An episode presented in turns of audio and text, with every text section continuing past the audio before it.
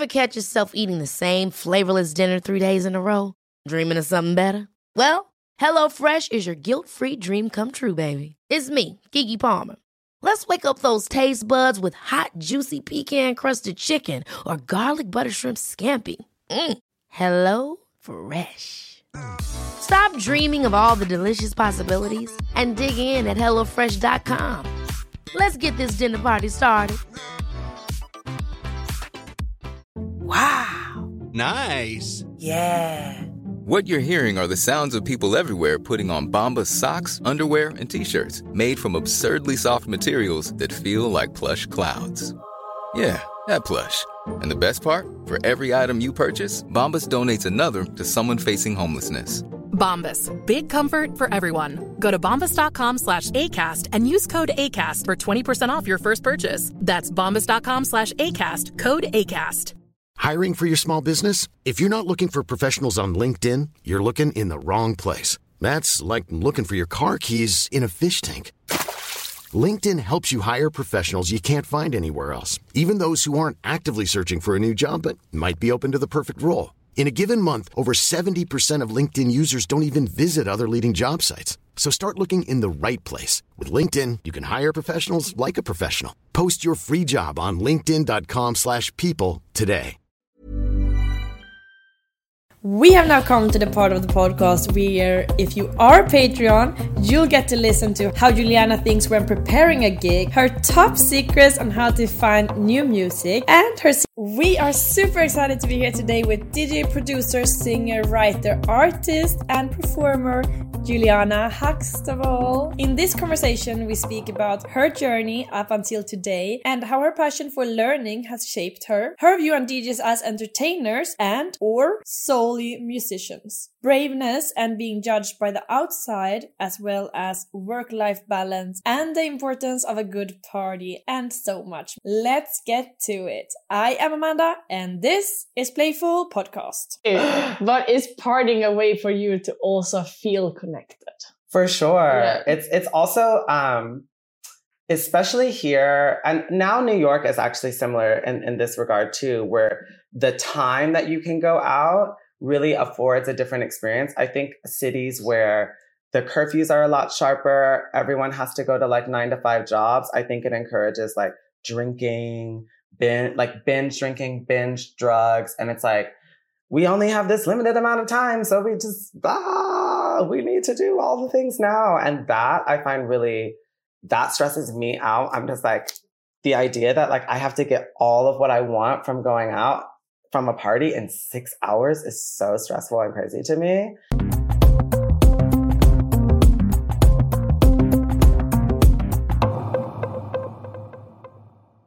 I am so happy to have you in Playful Podcast. Thank you so much for coming. Yeah, thank you for having me. Yay! and just uh, catching you before you're leaving back to New York again. Um, okay, we all we almost we always start out with asking if you would describe yourself with three words. What words would they be? Um, what would my three words be? Okay. Coquettish, um, slick, and ethereal. Ethereal. What what is it?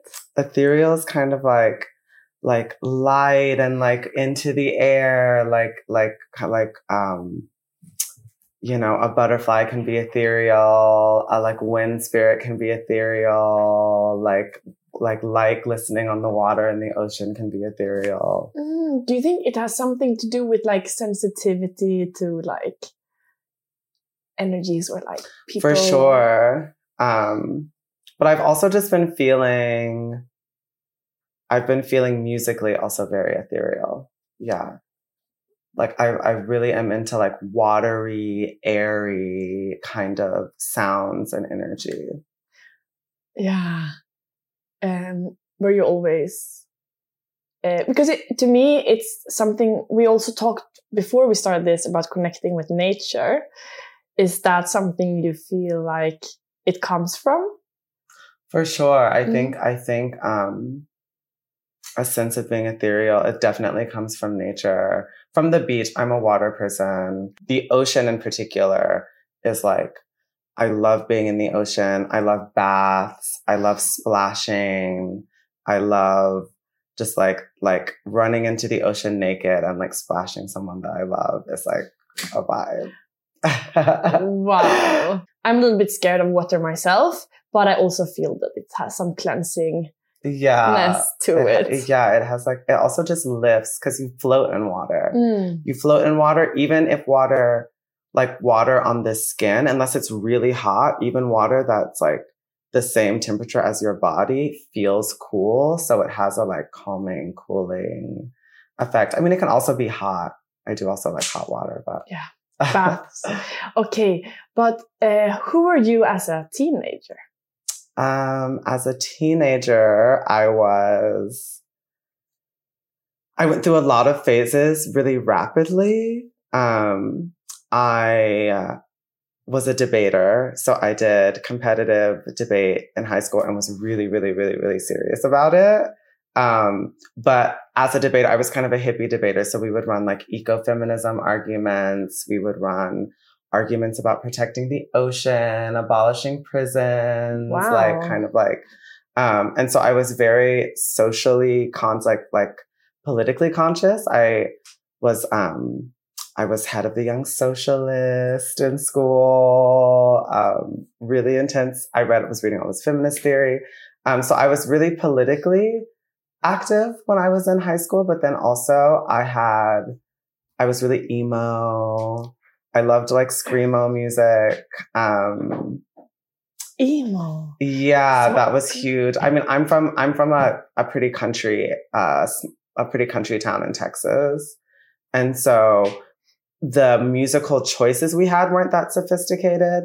Luckily I had the internet, so like I started to discover so like like I remember um I loved Metric and Ladytron and I was started to get into like electro and electro clash. Um but really the majority of high school I was like very emo. Um, and I drew a lot. Um, and all of my drawings were really sad. Um, a lot of just like angels with like a bullet going through them, like, and the blood flying and them flying through air or something like that. Wow. Do you, would you say you were a sad teenager? I was, there was definitely a sadness there. I was definitely like melancholic. Like sometimes I was happy. Um, like my friends brought me a lot of joy. Writing brought me a lot of joy and debate, like the debate team, we were like this really close unit. And it's weird because I think most people's idea of debate is just a bunch of kind of like nerds. And we were nerds, but we were also just like kind of social outcasts. So there was a sort of like subculture energy that we had. Like we would all go to shows together and we would, and we really influenced each other in terms of like fashion and language and music and stuff. So it was also kind of cool. Um, yeah. Yeah. Feels like you are so uh, interested, you know? Like you don't only go for the surface of things, but you're like interested to dig deeper and understand things. And I mean, that takes obviously a lot of engagement and energy. Do you ever get tired?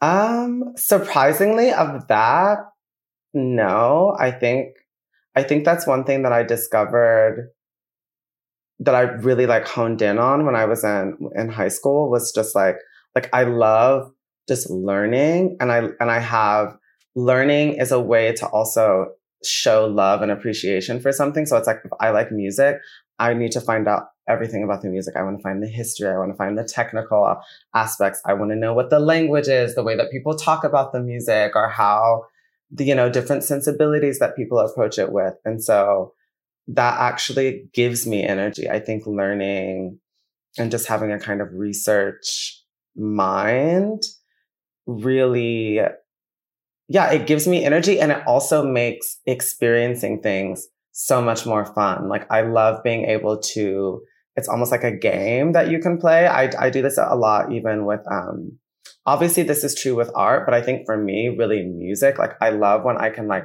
identify like a sensibility or an aesthetic and understand like, like I love DJs that have a kind of really get into the references and they'll like build one sample and like in how they play the music, they'll stretch that sample out. And it's almost like, oh, it's like a mini history lesson, like within the set. And the joy of being able to experience the body experience uh, or the bodily um, pleasure of of music, but also being able to have this like analytical joy is so fun to me. Like that is just it's like my favorite um, way to experience. Oh my god, you're obviously very smart.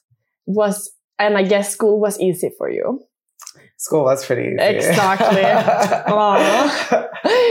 but uh, when it comes to music and your musical journey, uh, was has that also always been easy for you? You know, and joyful. No, so um, I've always loved music. I grew up in a very, very, very uh, religious household and town, and and luckily, so I grew up um, Southern Black Baptist, and so music is a really intense part of the church experience, and so there was always a cultural connection to music that I had.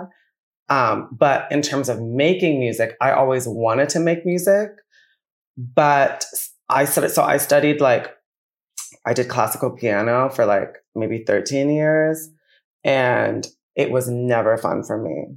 It was always, it, it was, it was literally like, um, 13 years and it wasn't fun. It was always like a sport for mm-hmm. me. Like it felt, there was a reward attached. Like, um, it would feel good to get good marks in a performance, but it was really like this. You did theory test and you had to study a lot for the theory test. And then you would get a score on the theory test and you got a trophy if you made a good enough grade. And then it's like you learn to execute a certain type of music, a certain piece of music. Then you go to a competition and you play that in a room full of all these piano teachers that stare at you and they give you marks. And it always just felt like I'm like, it was like a sport. It mm-hmm. felt athletic. Like I'm learning to just exact a thing, but I never felt free. And so I think I, I basically stopped playing piano because when I got to, to college, I remember I had all these friends that were in bands. And I was like, wow, they look so free. They're having so much fun. And then here I am just like trying to like do piano rehearsals to play this piece of music that, yes, maybe sounds beautiful, but it doesn't move me. And so it took a while actually for me to rediscover like my love of music, but also to find ways that I could make music um, and feel like I can express myself and find joy and pleasure and um, yeah, in in making music. So like the playfulness of music, and so do you mean that that came with electronic music first, or how? It kind of came. So I feel like it came in different in different ways, and they mm. all co- started to coalesce. So DJing was always. I love DJing. So I started off as the the person. I used to live in this vegan co-op when I was in university, and we would throw house parties. Like we would throw whatever. It was like everyone wanted to come to the fight their house parties, and all of my friends anytime there was a party, was like Juju has to get on the computer. Like, and I would fill out virtual DJ. And I didn't think of myself as like an actual DJ, but I would like really take it seriously. And um, I, I've always I've always loved electronic music since I was a kid. I used to buy the Ultimate Dance Party collections. They would sell those. You could get those at like the mainstream bookstores in my hometown. Mm. Um, and so I would find out, you know, it's like kind of cheesy, like even like Eurodance stuff when I was a kid, I loved. Um, and so DJing, yeah, just became this natural way for me to express myself. And then when I moved to New York, I still didn't take myself seriously as a DJ. I would have never called myself a DJ ever. But oh. then basically like the first time I ever played out, I was I had this magazine party and I was booking the talent and we just didn't have the budget to book an opening DJ. And so I was like, I guess I'll play some tunes.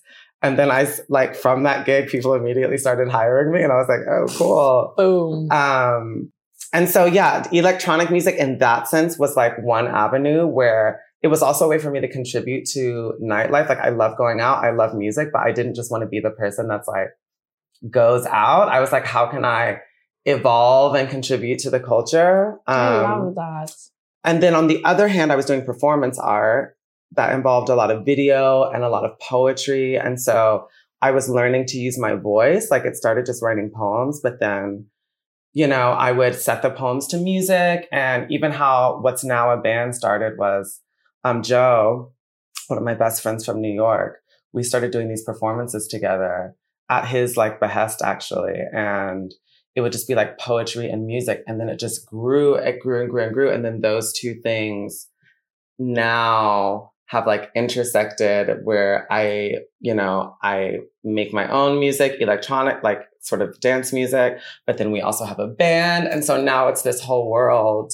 Um, but it always feels like I'm learning. That's one thing I love about music is like, it's both joyful, but there's, you can, there's, you can endlessly learn more. Like there's no, there's no point at which I feel like you like know everything. I mean, maybe some people feel that way. I, okay. So if you would if you could choose to either be taught or teach others, do you prefer being taught?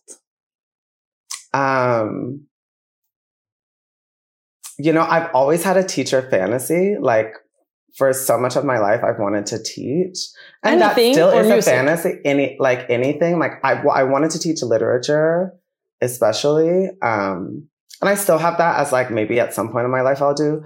But honestly, I love learning so much. Like kind of the way that I advance skills or something like that is I just take lessons. Like I love to, like I take uh, language lessons.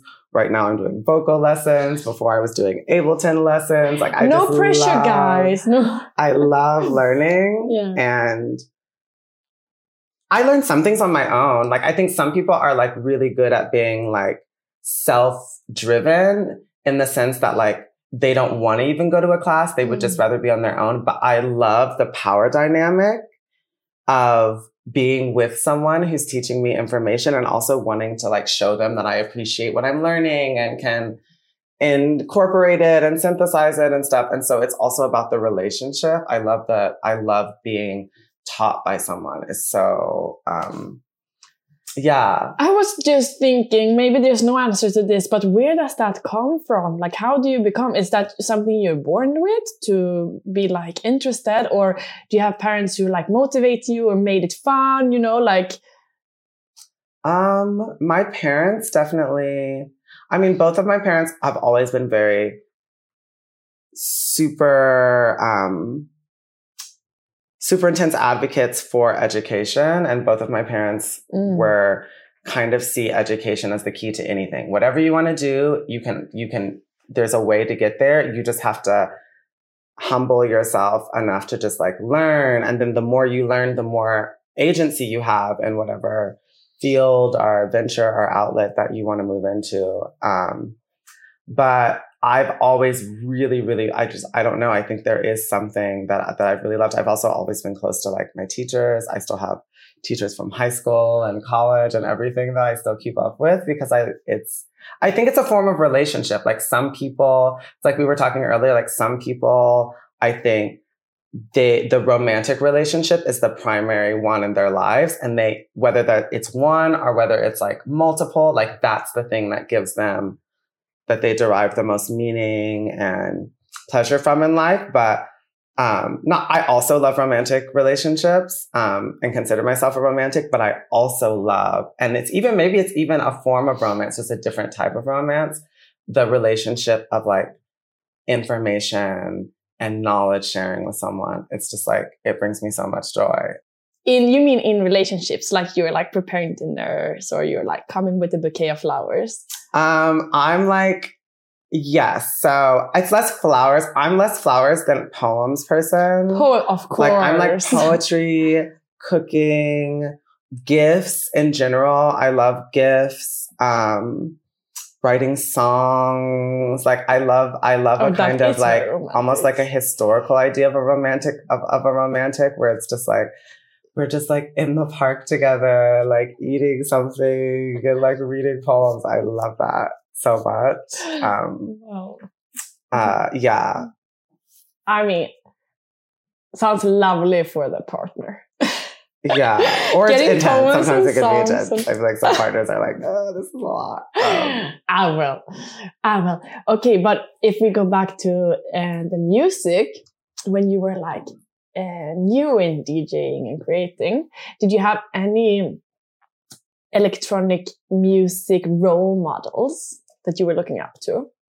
Yes. Um, I mean, I had like a, there was like, when I was um, kind of like coming up in university and was like really into music blogs, like I, that was like really big when I was in university. And so I really, I immerse myself in music blogs because it was a it was a form of information sharing even if it's not like objective. You know sometimes it's just people talking about their takes on music but you learn a lot. And there were DJs that I really loved. Like I loved um there was this duo um called I mean they actually still make music uh, but mostly they have separate projects but Nguzunguzu um Total Freedom Kingdom. They were all New York DJs at the time um, that were really, really um, kind of like making new sounds in the under, like in, in, in a kind of like underground New York and also LA. And I just thought it was the most sublime thing I ever heard. I was like, this is so cool. And I would, I, anytime they would play a show, I had to get to New York. Um, and we booked, Actually, I think all of them ended up coming to Bard because I also booked shows and parties when I was in school. Um, and then when I started DJing, actually, I had a mentor, actually. Luckily, um, DJ Nita, Nita Aviance in New York, kind of like took me under their wing. And they would come see me DJ and they were like, okay, you have really good taste, but like, you can't be on the computer. They were like, you have to learn how to actually mix. And then Nita would be like, come over to my house like next week. And then I would come over to Nita's house and not know what was happening, what not know what was going to happen. And then they would just like pull out decks and put on two songs and be like, you have to mix it. I love this. Person. And I was like, I have to mix now. And I would be like so embarrassed because I would be like, uh, uh, I don't know what to do. And then they would show me like, um, pushing you to evolve. Pushing me. Yeah. And there was like, it was cool. It felt kind of like, it felt kind of like, um, a sort of like 80s movie or something, like a Karate Kid type movie or something, where there's like a video montage where it's like Nita standing over me and it's like this, and I'm like, but then as the montage goes on, you get better and better. Um, but I learned so much uh, from Nita, and also Michael Magnan was another New York DJ that really took me under and like and helped me just learn like the kind of like technique and like the history. And so I feel really lucky that there were, I had people in New York um, that really took me under and were like, yeah, we want to help you like take this to the next level. Um, Amazing. Yeah. Do you believe uh, DJing, because this is also like a conversation or like a water divider. You say that, right? Yeah. Um, that I hear some people think that DJs are also entertainers, you know, in the sense of like we are there to entertain, meaning like performance outfits, maybe the importance of like perceiving a picture, like um, yeah, I guess build a character somehow. And some people believe that it should only be about the the music. What's your view on it? Um, I mean, I guess because I've been, I've been thinking about this l- lately because I, it is it is a thing that comes up a lot. I feel like it's kind of up to the audience. I feel like if the audience wants entertainment, I think there are people that are fixated on it's like they're coming as much for the spectacle of what's going on on stage as they are the music, maybe sometimes even more for that.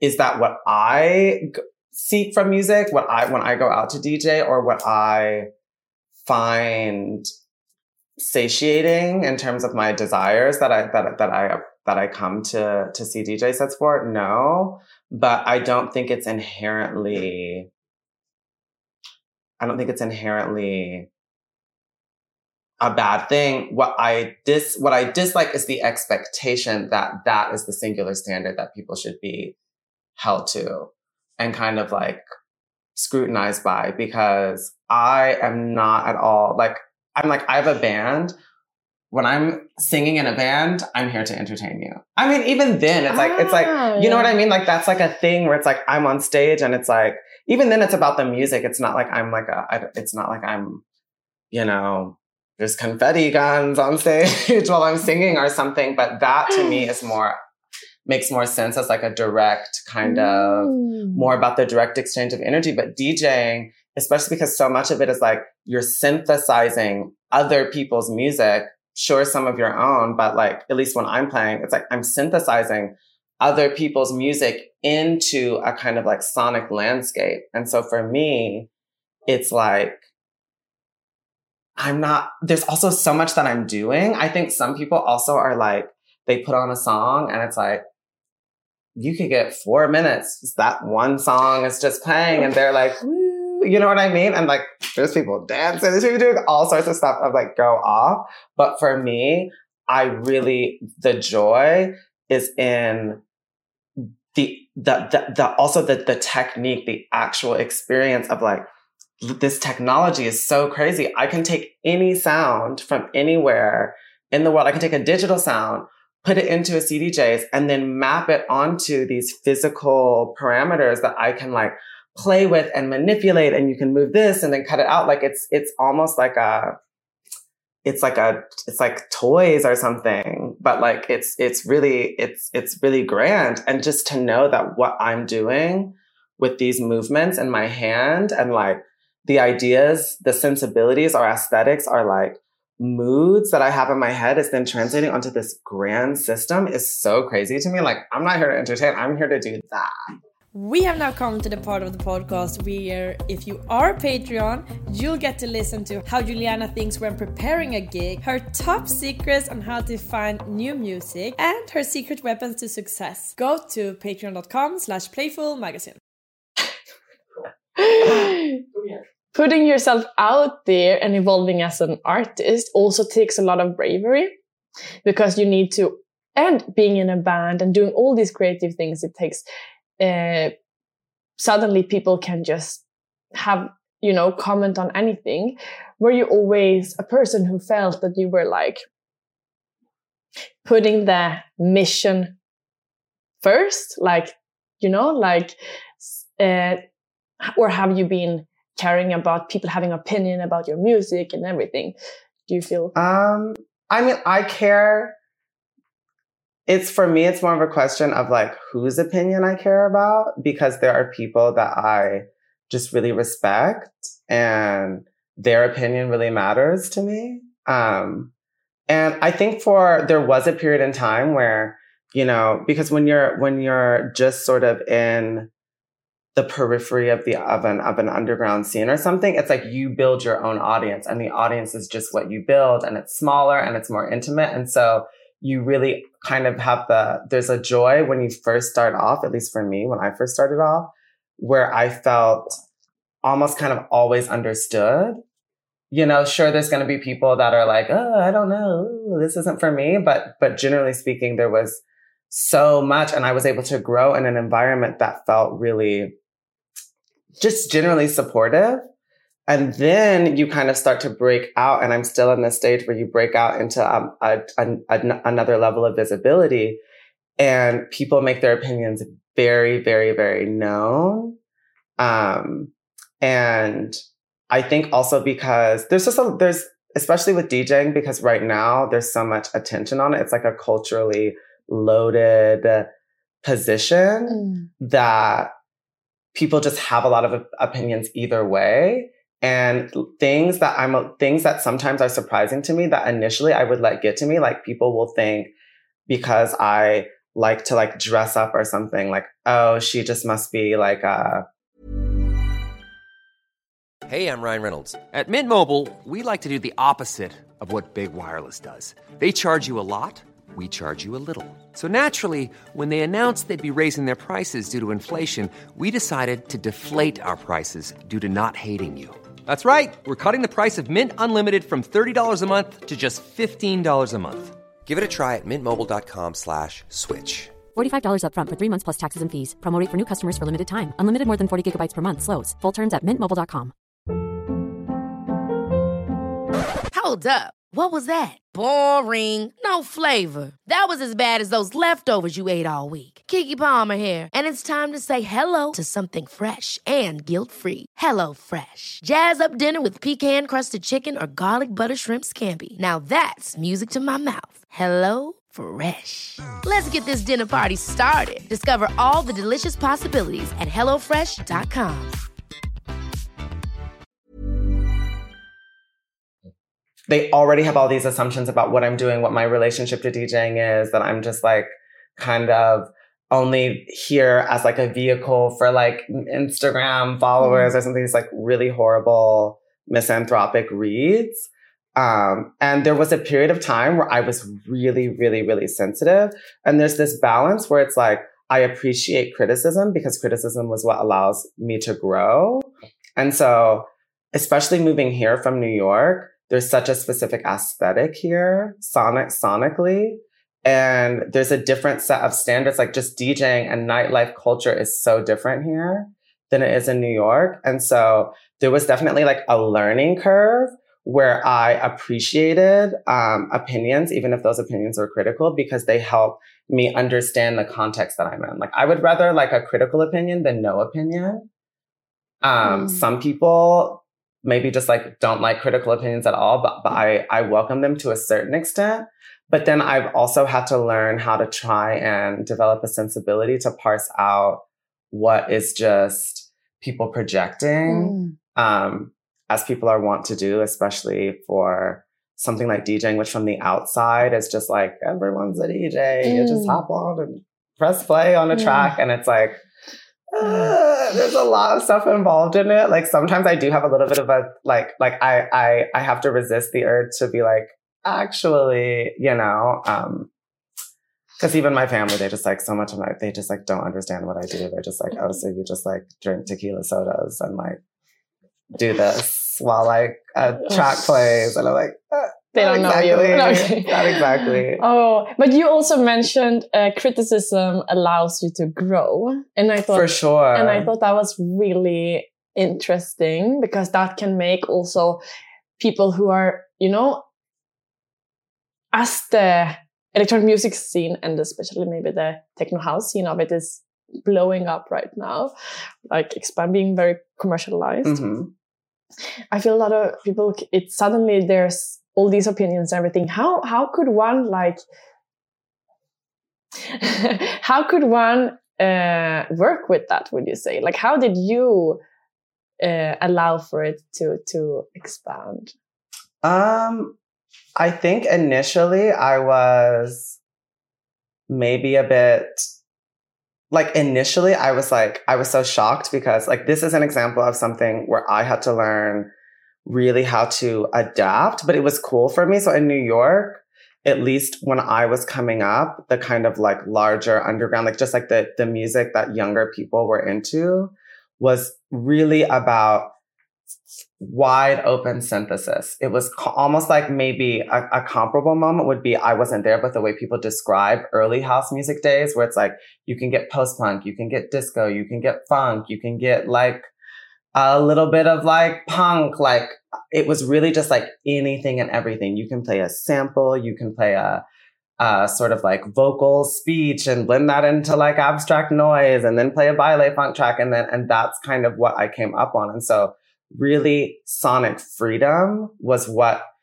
people in, was what was encouraged. And I initially, when I started touring, even in, in Europe, I was booked as like a kind of emblem of total, just like freedom. Um, and sort of like, we'll go anywhere. What will she play next?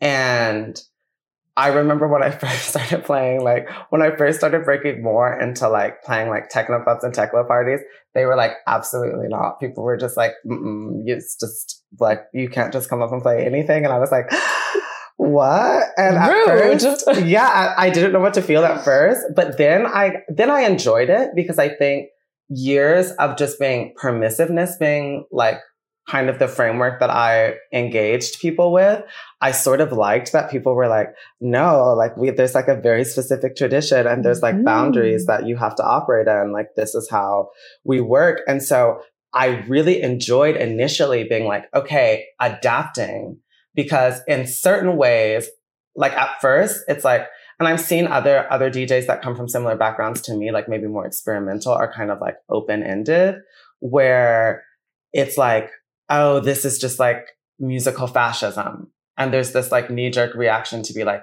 oh, no, no, no, this is just musical fascism. They don't want any difference. Everyone has to follow the rules. And there are forms of it that, that are that. But for me, I really liked, it was almost like a challenge where it's like, how can I find a way to do what I do and translate it to audiences that have a fetish for boundaries instead of just freedom and permissiveness. Now there's like a set set of boundaries, whether it's genre, whether it's micro genre, because, you know, in Berlin, it's like things get, things can get super, super, super, super niched out. And it's like, how can I respect and learn more about these, these kind of like co- more cohesive boundaries and like histories, but still bring what I do. And I feel like I'm still in that kind of learning process, but that's actually been really fun. Um, like I sort of liked being like, maybe it's also related to the teacher fetish that I have, where it's like, I liked that people were like, no. And I was like, no, like what? I just like, and people would literally be like, we can't, like, what will she play? We don't know what she will play what will she do? She plays anything. If you go online, every sound you've ever heard is in a set. And so it's been really fun for me to learn how to be like flexible through adhering to rules. Like it's like, ooh, I like the rules now. Um, but anyway, that, that all of those have limits, but I, that, that's kind of how I learned to see it. And how can I bring sort of like my influence and stuff, which I do think are really novel. And I've, I've really worked to develop a very specific sound, how do I make that sound translatable in contexts where they aren't just like do anything? Um, mm. Yeah.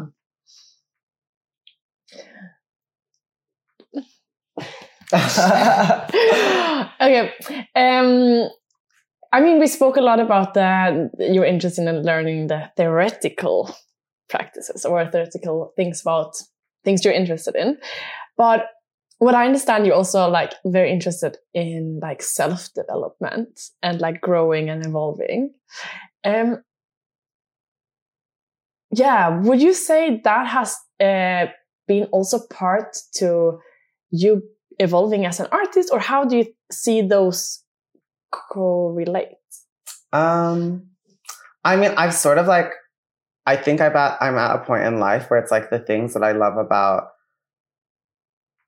it's like the boundaries between myself as an artist and myself as a person are sort of just like they're like collapsing. Not the public persona aspect of it but just the kind of like mentality or or mindset that i approach it with. And so i love like i now just understand more about myself and also as an artist i just love novelty like i think that's the beauty of art is that you can create you can even just through synthesis, even like through DJing, you can take references that have been produced by other people at other times in history. And through the kind of process of synthesizing them in a set, you can create a wholly unique experience that feels like that the people there and even to yourself, you're like, wow, I just created a moment that feels completely historically novel. And, and I think that the desire for that requires constant evolution. Um, like some people are some people, and I love these people because these people also offer themselves, offer their approach to music as almost like you can study their music and you're studying the history of the music where people are like, I have a specific history, period in history, or like maybe let's say two or three moments in history where this specific kind of genre of like music and culture emerged. And I love that. And I want to take that specific thing and evolve, but within just kind of continue the thing as it existed before. And I think for me, I'm more so just like, let's blend a bunch of different things together to create something new and as a catalyst for just like evolution and also to make space for just newness. I think newness, I think um, novelty is really there's just like a joy in experiencing that and i feel like that's almost like a i mean this is a really cheesy i'm like it's like what being human is about Ugh, like not that but just like it is kind of this gesture that i think really gives that it's it's a really profound sense of meaning to be able to create novelty in everything that I do. And so I think that that has like gone into myself where it's just like that's also how I live my life. Where it's like I just want to constantly be evolving and feel really like specific. Mm, you know. Yeah. Okay.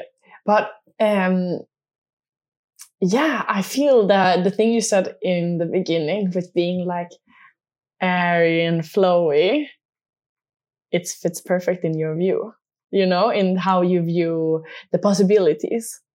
It's just so freeing to hear. But if I try to, to look at the, um, if there's any, is there anything, the backside of it? Is there any fears you have for the scene that is growing so quickly right now? Um, I mean, sometimes I fear that if people are just attracted to an image of a thing or a kind of like media representation of a thing, but aren't also attracted to all of the things that comes with that, you can have this sort of like bizarre experience. Like sometimes this happens at festivals where I'll play at a festival and I'm like, okay, the lineup is lit. Like you've like all the right markers are in place. You've obviously done enough to like know how to build the structure for the thing. But then it, you get there and it's just like everyone just feels like they bought a resident advisor pre-sale ticket off of an email blast. You know what I mean? There's no sense of like um cohesion mm. amongst the people.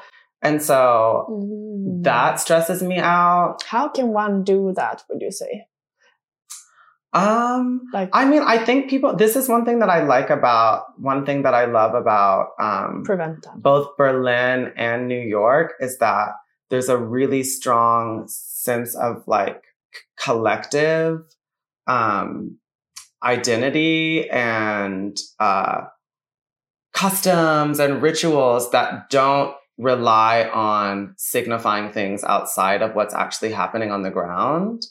Um, and I think like maybe in in Berlin, the more literal example can just be kind of this is one thing I love about Berlin as a city is it's it's it's much less social media is ubiquitous everywhere people are online are are doing are doing the thing and are on their phones but it really is so much less of a thing here like it's like other cities like London and New York, it's like anytime you're living an exciting moment, it's like the phones are out, the lights are on.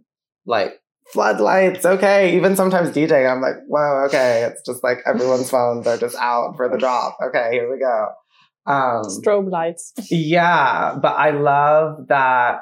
But I love that generally there is a sense of we're off the grid. It's just through people that know and have an appreciation for each other. And there's the excitement of building an energy, um, kind of like from the ground up. And I mm. think that that mm. builds more just interesting communities. Like I loved in lockdown in Berlin, the forest raves. one All of I the went few. To was one. I know. Maybe like a lot of people were like, I hated that. Um, I really, really, really loved. Um, 2020. It was like honestly one of the best years of my life.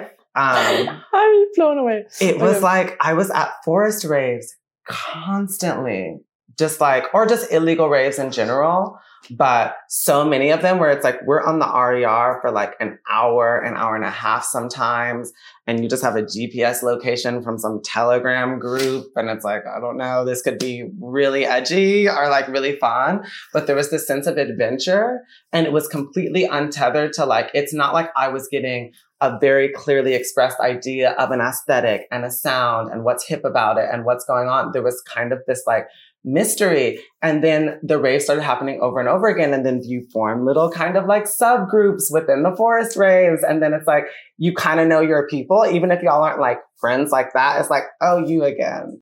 And then, you know what I mean? Even yeah, if you just yeah. get your number and you just share, oh, this lo- looks kind of cool. And it really kind of grew. And it was really, and it was so magical. I would say like late spring through early fall of 2020 was so fun. Um, and I know they still happen. It's definitely not happening as much as it used to, obviously, because the clubs are back, back open. But that was an example to me of just like so fun. And I was just like in the forest constantly on acid, meeting new people. And there was like these really chic. I also felt like, um, because so much of the tourists were gone for 2020, I really, there was like a kind of strata of like Berlin people that I in that I got to interact with and meet that I think I otherwise just we're kind of on different planes. You know what I mean? Because there is this kind of like there's that sort of like expat, sort of like Anglophile thing that happens in Berlin that separates itself or can separate itself. Mm-hmm. And it was so fun to be in like Brandenburg and like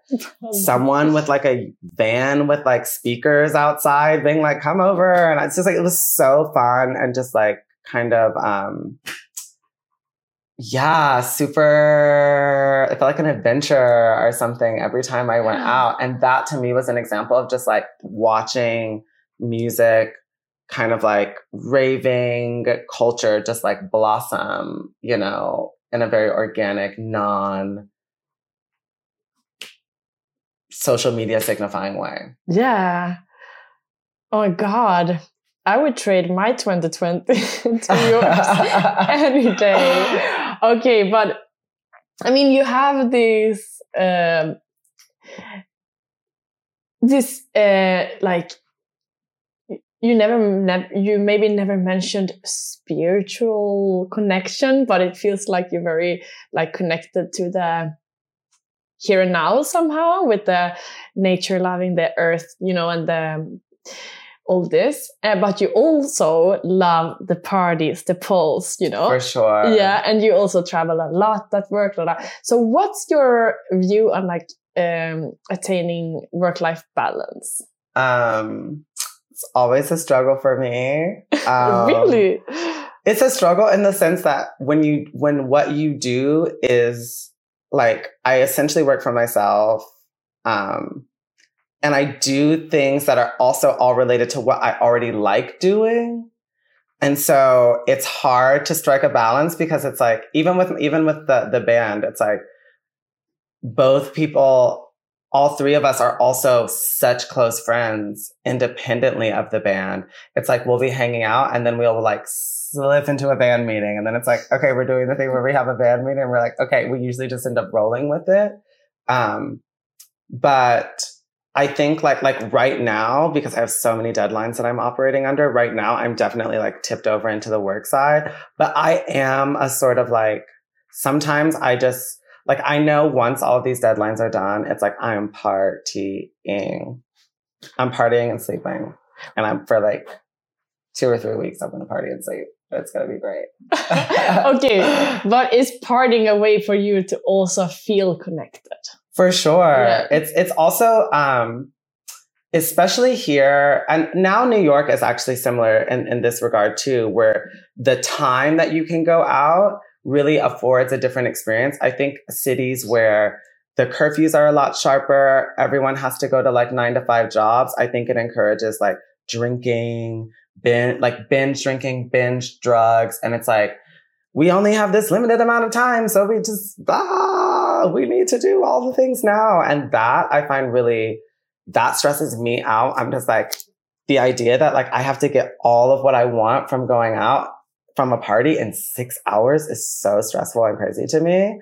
And so I love that I can just be super free and like, um, yeah, like like even this past this past Sunday, I went to see Jazz. Uh, my friend Sylvia, she was closing at Berghain. Um, and I have so many deadlines, and I was like, I don't know if I should go out. But then I went, and it's actually like good for my mental health. Like, I, so I I do like psychoanalysis twice a week, and I talk to my analyst all the time where I'm like, it's actually so good for my mental health mm. just to dance mm. for hours, to you. be around people I love and mm. just, and, and to have, like, I love having like, I can have 10, 20 hours just devoted to the pursuit of pleasure and joy and bodily expression. It's really great. I think it's, it can go either way. Obviously people, there's uh, questions around different substances and substance abuse. And there's obviously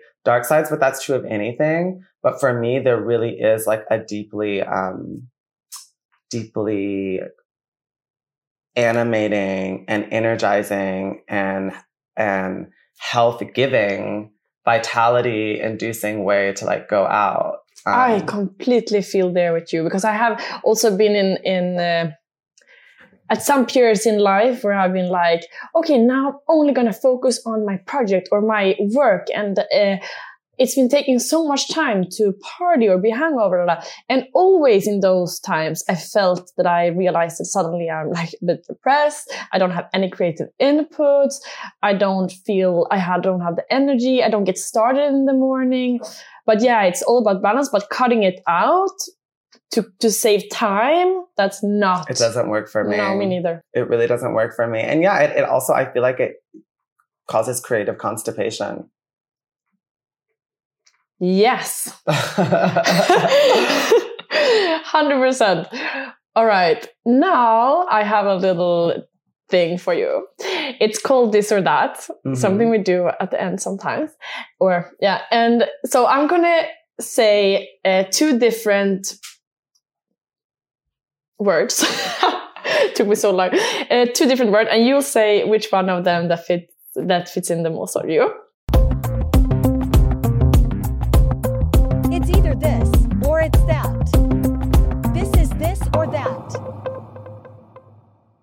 Introvert or extrovert? I mean, if I have to pick one, I'm going to say extrovert. Yeah. I have qualities of both for sure. Sometimes I need to be an introvert in order to be an effective extrovert, and vice versa. Um, but yeah. because I'm like a going out person, I'm going to pick extrovert. You're one of the few people who pick extrovert, I feel. I think there's almost like a shame around, like, even my instinct was like, oh, I should say introvert. I think there's like a, I love it. I think maybe, yeah, there's like a, it's, there's like this like implication that like being an extrovert means you don't take time for yourself or something like that. But I, it's like if I pick one for sure, like being with people. I also feel there's so much like, do you say misconduct about these words? Because some people are like, yeah, no. But in my opinion, in my view, extrovert is a person who's fueled by social interactions. An introvert For is sure. when it's drained. And that's basically what I understand the whole meaning. It's not that you don't like being alone or, you know, these things. It's just that. you get energy from being Mm. with others. Yeah. Mm. All right. Pessimism or optimism? Optimism. Yeah, it was. What a bad question. So That's obvious. but that's why it's fun too. Okay. Twin Peaks or Friends? Twin Peaks, easy. Yeah. Yeah. Are you into, sure. do you, did you rewatch it? Um, okay, I've actually only seen a few episodes of Twin Peaks. I've seen a lot of Friends, just because whatever growing up people watch Friends, and I just know even from the little Twin Peaks that I've seen, it's like easy Twin Peaks. Yeah. Is it the aesthetics when you watch things and It's like mood? the music, the aesthetic. It's just like more. It's also like something. It's like mystery and intrigue. It's like there's more questions than answers. And so I think it's just more interesting as like a cultural thing versus Friends is just like celebrating like normie. going like, going back to the being Uh, taught thing. yeah. More questions. Perfect. It's super perfect. Okay, FKK or bathing suit? bathing suit. My amendment is going to be bathing suit, but topless just because like I like to be like naked, but make it fashion.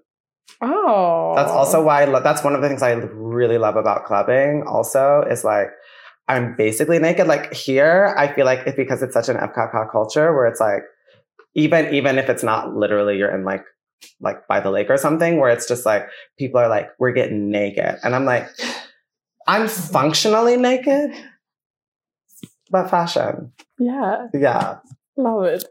Um, all right, train or airplane? train. Train. Yeah. I love trains. Trains are. I- always prefer um, taking the train. I think trains are really like romantic. Mm. Um, and you can just like, I don't know, trains feel like, I really love the sensation of being alone, but amongst other people and I think it's similar to being like still but moving. I like these states that are kind of like, um, there's like an almost like an antagonism in in in what the two spaces signify, and in that space, I find a lot of comfort. Mm. And so I love I love that feeling of a train because it's both things. It's like I'm with a bunch of people, but I'm also alone. I'm in my little like in my little world, but then I'm still there is a sense of stillness and peace, but I'm moving really quickly. So it's maybe it's the best of both world things. I don't know. but- Yeah, I think it is too. Okay, Madonna or Britney Spears? Madonna. Madonna. Yeah. All right. Cooking or delivery? Cooking. Drag show or lights show? Light show. Night walks by yourself or morning meditation? Night walks by myself. Yeah, you do it. Yeah, walking is how I uh, clear my head. It's my favorite thing to do. Like I do do morning meditation because I it's really good to get the day started, but it is a thing where it's like I'm choosing to do this versus Mm. walking. It's almost just like I just go with it because it's like like I'll just be like I'll be doing something and I'm just like gotta go for a walk and I'll just get up and do it. It's not something that I have to consciously motivate myself to do. So Mm. Yeah. Uh, Tinder or meeting at the bar? meeting at a bar easy. Yeah, you don't like the apps. No, I mean for practical reasons, I get on the apps. Um, but it's like I have like a fully neurotic relationships with the apps. I have like there's like these like pseudoscientific theories I come up with where it's like they're sucking my libidinal energy away. Like I'm less of like an attractive in person IRL being because the apps are sucking my energy. But then it's like it's 2023. Sometimes it's just what it gives. Last one. Religion or atheism? That one I'm gonna have to choose neither because I feel like that's a false dichotomy because I feel like atheism, at least as how as how it's like institutionalized and practiced by people, is as dogmatic as religion. And so I would choose neither of them. I think they both mm. have valuable inputs, but I would prefer a more open, playful approach to kind of like seeing spirituality and like cosmological and deep spiritual questions and stuff. Mm. Amazing. I wish we had spoke a little bit more about that. But I mean, here we are. Next time. Yeah. Thank you next so, time. so Thank much. you. It has been such a big pleasure. Yeah, it's been to so get to know you. I loved this so much. This was it for Playful Podcast this week, but please follow, subscribe, and listen to our next episode. And if you want to have a say about future artists or even ask your own question to one of our guests, follow us on Instagram and make sure to add your question when we lift our coming guests. Thank you so much for joining and see you next week.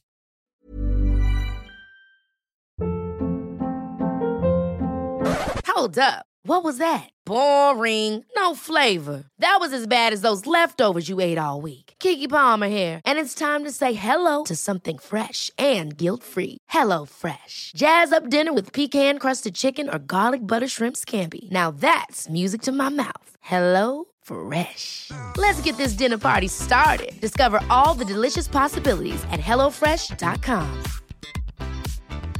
Mom deserves the best, and there's no better place to shop for Mother's Day than Whole Foods Market. They're your destination for unbeatable savings, from premium gifts to show-stopping flowers and irresistible desserts. Start by saving 33% with Prime on all body care and candles. Then get a 15-stem bunch of tulips for just $9.99 each with Prime. Round out Mom's menu with festive rosé, irresistible berry chantilly cake, and more special treats. Come celebrate Mother's Day at Whole Foods Market it Want to get a chiseled look in the jawline? Sculpt and shape your jawline with added volume from Juvederm Volux XC. Juvederm Volux XC is an injectable gel specifically designed to be robust enough to improve moderate to severe loss of jawline definition. And it is the first and only hyaluronic acid filler approved for the jawline. Add volume to your jawline for a chiseled look with Juvederm Volux XC. For important safety information and to find a licensed specialist, visit juvederm.com Juvederm.com. That's J U V E D E R M.com. Not for people with severe allergic reactions, allergies to lidocaine, or the proteins used in Juvederm. Common side effects include injection site redness, swelling, pain, tenderness, firmness, lumps, bumps, bruising, discoloration, or itching. There's a risk of unintentional injection into a blood vessel, which can cause vision abnormalities, blindness, stroke, temporary scabs, or scarring. Talk to a licensed specialist to find out if it's right for you. Visit juvederm.com. That's J U V E D E R M.com.